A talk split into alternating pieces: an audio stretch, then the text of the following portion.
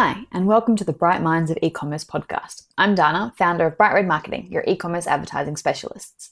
Jubly-Umph makes little reminders that you can wear every day, reminders that you are smart and brave and strong, and reminders to celebrate the things that make us different because they are our strengths. Their work is exclusive and locally designed. It says something, means something, and shows the world that you're exceptional. Based on the artwork of Melbourne illustrator Tasha Miller, each shiny lapel pin has a motivational message or sassy saying that you can wear on your collar, jacket, bag, or lapel. These little mementos are for book lovers, craft addicts, and people who believe in embracing their weirdness. Tasha started Jubly in 2009, selling handmade jewelry at Melbourne craft markets, and in the last 10 years has grown her brand to six figures and being stocked in hundreds of stores worldwide. So let's get into it. Welcome to episode 9. Hi, and welcome to the Bright Minds of E-commerce podcast. Today we are here with Tasha from Jubly. Hello. Hi, thanks so much for having me. Thank you so much for being here. So, for those people who don't know who you are, can you tell us a little bit about Jubly-Umph and how it started? So, Jubly-Umph is an Australian brand, and I basically create pins and t shirts to help people express themselves and be proud of their passions. So, whether it's their book lovers or craft addicts, um, or people who just feel a bit different from everyone else in society, you're my my people basically. I love it. So how did the like concept start? How did it turn from just a thought to a full-blown business? So originally I sort of started the business because I really really didn't want to get a real job. I didn't want to go and work in an office and I just come back from traveling overseas and I thought I want to start making my own jewelry. So I handmade some jewelry and started selling them at Melbourne markets.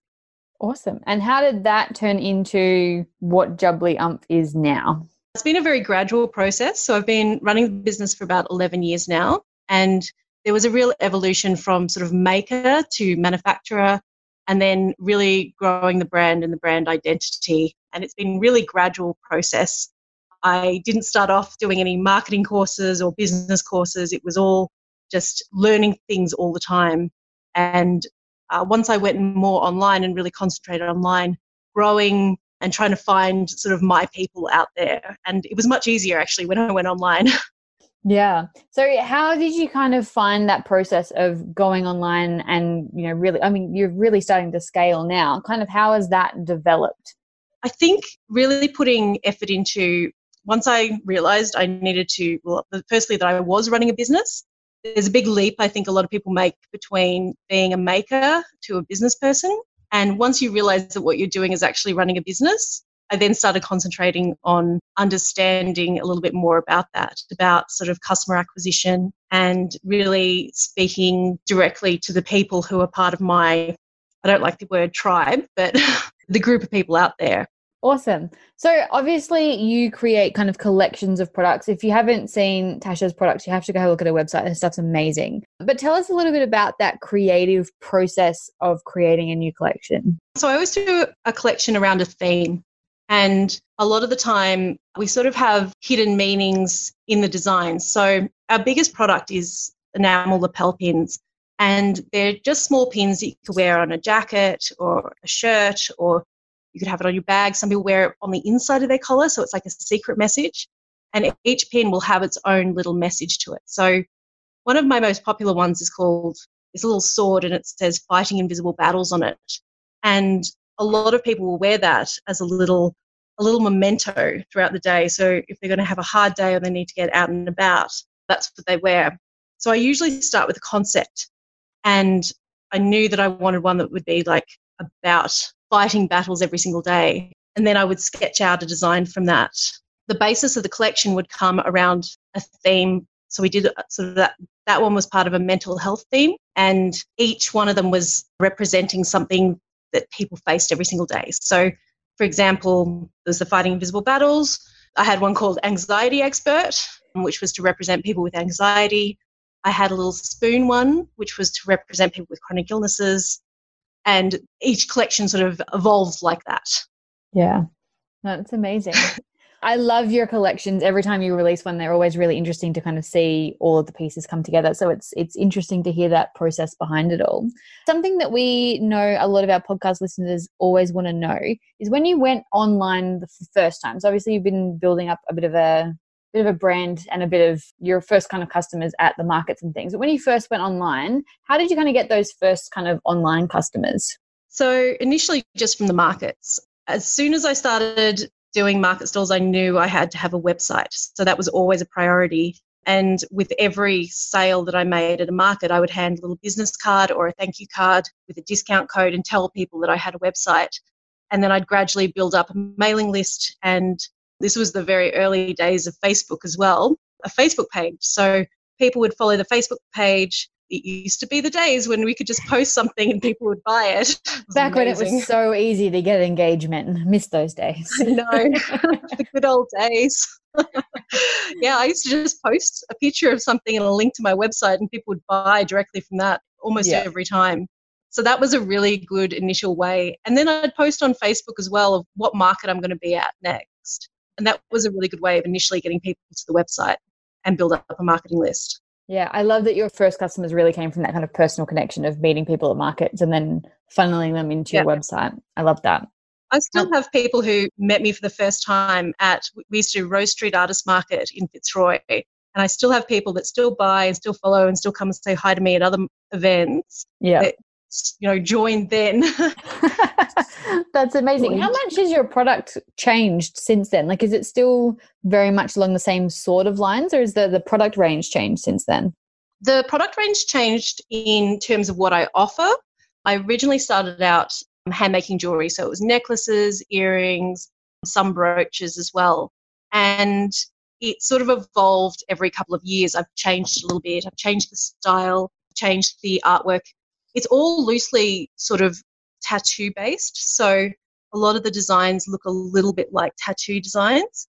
Yeah. And that's a style that I, I really love in jewelry. And when I first started, it was all based around the idea of you could have a little thing like a tattoo that you could wear every day, but you didn't have to commit to a tattoo. Yeah. It went from the evolution of jewelry, then I did some handbags. I did a range of wallets and handbags, and then t shirts, and then tote bags, and now lapel pins. Yeah. Amazing. So, when you started to move your business online, is there anything that you'd wish you'd kind of done in those days of your business that would have made scaling now easier? Like, are there any lessons that you've learned that other people listening can now avoid from hearing your stories?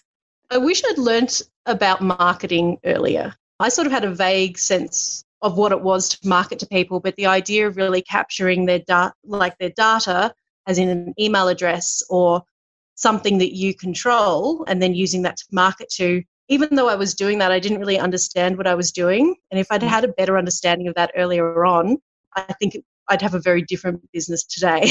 Yeah, no, that's a that's a good lesson. I think, especially the way Facebook's going too. You know, if you yeah. put all of your money and all of your time and investment into just building up that Facebook page organically, and wasn't and you weren't collecting email addresses, when Facebook's kind of algorithms changed, you don't own that. So it's really, yes. I suppose, a, a, an important thing for people to know is to make sure you're collecting things that you own. Yes. And it's the most personal way you can get in touch with people as well. I mean, everybody has an email account. And if they trust you enough to give you their email address, it's a really powerful way to communicate with them. Yeah, Definitely, definitely. And I know a lot of people say, oh, oh, e- email open rates aren't that great anymore. But I was at a marketing conference the other day and they're like, are email open rates not great anymore? Or are you just sending meaningless rubbish content? Yeah. And I think a lot of people true. are just sending meaningless rubbish content to people that probably shouldn't be on the list in the first place and wondering why their email rates are so low.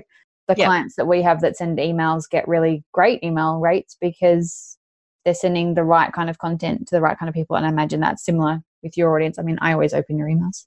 Yeah, I get roughly 35 to 40% open rates. Yeah, which and, is unheard of industry speaking. Yeah, and I think it's you're right. It's all about providing value to people. Like it's it's not about you. It's about them, and yeah. they're the most important people out there. I think a lot of marketers forget that. 100%. And you got to remember, you're sending an email to someone who's probably receiving 20, 30 other emails that day. Why yes. would I want to read yours instead of someone else's? or just delete them all. Like that's why, why I'll use a lot of emojis in mine too, because emojis really stand out. we love emojis. I love it. Um, alrighty. So I know that you have faced a lot of copycats over the years. Is there anything that you do to kind of help protect yourself? I mean, I know that a lot of your audience kind of have your back on that one and kind of inform you so you can do things about it. But is there anything that you do to kind of protect yourself from that? I think copycats are sort of inevitable, especially if you've got something that's really unique.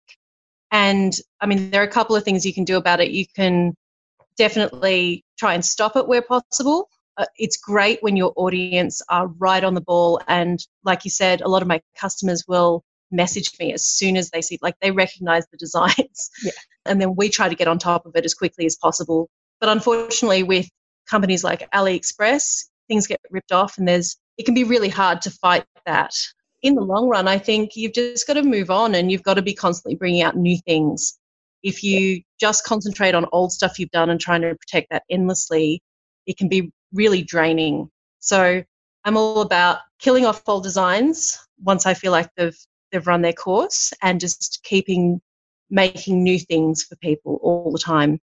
Yeah, I love that attitude around it because obviously you, you, there's not too much you can do if someone like AliExpress picks it up because by the time they've picked it up, 20 of them have picked it up and it's a different country. Yeah. It's very hard. So I love the attitude around it. I think that's really good. And you do have a great audience of people who have your back. Yeah, they're the best. they are the best. So obviously art's a huge part of your business. You're obviously very talented with, you know, that side of things. Do you have any other creative projects outside of quote unquote business? Like did this kind of take away the fun of art or have you still got other art projects that you love? I'm not great with doing projects just at the moment. Every time i sit down to do something it ends up being for my business. Yeah. I am working on another book but that will still sort of be part of my business. So i'm very focused on on growing my business because that is my career as well. So yeah.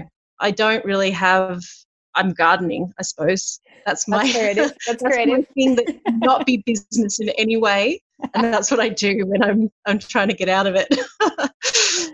that's awesome. So obviously, you are still a very creative person. Has it taken some of the fun out of it, or is it more fun for you now because you get paid to do the art side of things? There are definitely times when it takes some of the fun out of it. When I'm under a deadline and I have to complete artwork and I don't have my head around it yet, it can be really stressful. But for the most part, I really enjoy it and I really enjoy the creative process. And usually, I mean, we were talking about the development of collections. Often I have an idea in my head and I'm sketching things down months and months in advance of actually starting the work. So it is quite a long process getting the idea behind something right first. And I do really enjoy that aspect of it. I can't just sort of sit down and do something really quickly most of the time. But yeah, it's, I mean, it's exciting to be able to do art whenever I want and as a career. Yeah, I think that's every artist's dream is to be able to have a, a career out of that. So that's really cool. Um, you have built pretty much a cult like audience. Is there anything that you think you have done to build such a an involved and invested audience that maybe others can learn from? I think really listening to your audience is very important. They will tell you everything you need to know about marketing to them if you only ask them. And we do things like we do surveys of our customers to find out not just would they buy this, would they buy that. In fact, we almost never ask those questions. It's all about like, what are you passionate about? What cause is close to your heart? You know, what movies do you like to watch? Things that people are really excited to talk about. And I think when you when you get those answers out of people, it really connects you to them. So I think really finding that sort of small group of people, the the niche they call them, I suppose, um, and really understanding them and creating things for them specifically. Uh, that's been a big part of it. Yeah, is that where you get some of your inspiration for those collections? Is from those kind of surveys? Yes, definitely. Yeah, the mental health collection in particular, which was a really big one for me last year. And it was really hard to do because I've had a lot of problems with anxiety myself. And I was really nervous about launching that collection. It went really well because I had so much feedback from, we've got um, a Facebook group as well. and I throw ideas at them and I show them my sketches and they help with the design process. And they were really fundamental to making sure that those designs came out just right. Yeah, that's amazing. So you said you've got a, a big Facebook group and they're helping you that kind of collaborative process. Are there any kind of like pros and cons to having that level of involvement? Obviously, there's some some really significant pros. Is there like any downsides to that, or how do you kind of manage that? I suppose. Yeah, it can take a bit to manage a group like that. And I do have help managing it, which is great. You've got to be right on the ball if any arguments break out. It's very rare in my group because we've sort of cultivated the type of atmosphere we want. Yeah. Like there's no nastiness, there's no sort of negativity to it. The, everybody who's part of that group really enjoys being part of the group, as far as I know. So it's more just the management. Like you've got to engage with people a lot. We don't like to make it salesy too much. Like occasionally I'll throw a few things in there that'll be a group special, but it's more about really being in touch with my die-hard biggest fans. Amazing, amazing. So you were recently featured in a Facebook case study, which is very exciting for using your Facebook ads to expand into the US. Can you tell us a little bit more about that expansion process and then also what it's like to be approached by Facebook? Because that's really cool. Yeah, it was a great experience. We ran a case study where we were doing a split test between two different audiences one which was a lookalike audience, and the other which was a broader audience looking at specifically people who liked books and crafts, which are my customers. And we just ran it for 10 days and we came out with some really firm conclusions that the lookalikes is the best audience to use. And then Facebook put that all together into beautiful document and published it. So yeah, it was a really good experience. Yeah, amazing, amazing. Is there anything else that you think we haven't covered that our listeners might like to hear about the the journey of Jubly how you kind of scaled your business, any of the behind the scenes, those sorts of things? I mean, I've made a lot of mistakes along the way. I think anybody who's run a business for 11 years and hasn't made any mistakes is probably lying to you. What um, are some of um, these mistakes that other people can learn? You don't have to go through them all because I've been in business for 10 oh, years. I know there's also lots of mistakes. Yes, yes. I think mistakes is one of those things that people should actually talk a bit more about because, especially when I was starting out in business, you look at the big players and you just think, oh, they're amazing. They've never done anything wrong. And it's just not true. Yeah. One of my biggest ones was we overinvested in stock a few years ago uh, when we were doing handbags. And firstly, they take up so much room. So we had like a whole room in my my studio taken up with a wall of handbags. There was 400 that we were left with that was sort of dead stock and I just couldn't sell it. And we had taken out a loan for it as well. And it just, it was the thing that I, I could not get rid of. and eventually, like we just had them hanging around for ages and ages and ages. And they were beautiful handbags. It was just really hard to sell them. Yeah. And that was probably the biggest mistake. You know, I didn't ask for customer feedback when I was designing them. So the designs I brought out weren't the right ones. And then it turns out that hard, handbags are actually quite hard to sell because most people only have one that they use at any given time. So yes, sort of mistakes like that. the point where we were, we were in a lot of debt over it, and it could have gone the wrong way, and we, we could have maybe not gone gotten through it. Yeah, I think that's a good lesson though. In that, ask your audience so that you know what they actually want before kind of overstocking something. Like I think that's a lesson yeah. a lot of small startup e-commerce businesses could learn from and even big scaling ones that they might have a great idea and they go and buy huge amount of stock for something that's not tested. Yep. That's exactly what I did. yeah. But that's a lesson that's learned that you will never ever make again. And it turned out okay in the end by the sound of it. Yes, it did. We managed to move all the bags pretty much at cost price and I announced that I was never stocking bags again, and that's what did it. That's what uh, this is it. to buy them. Last chance, people. You're never getting a handbag ever again. Yep, that was it.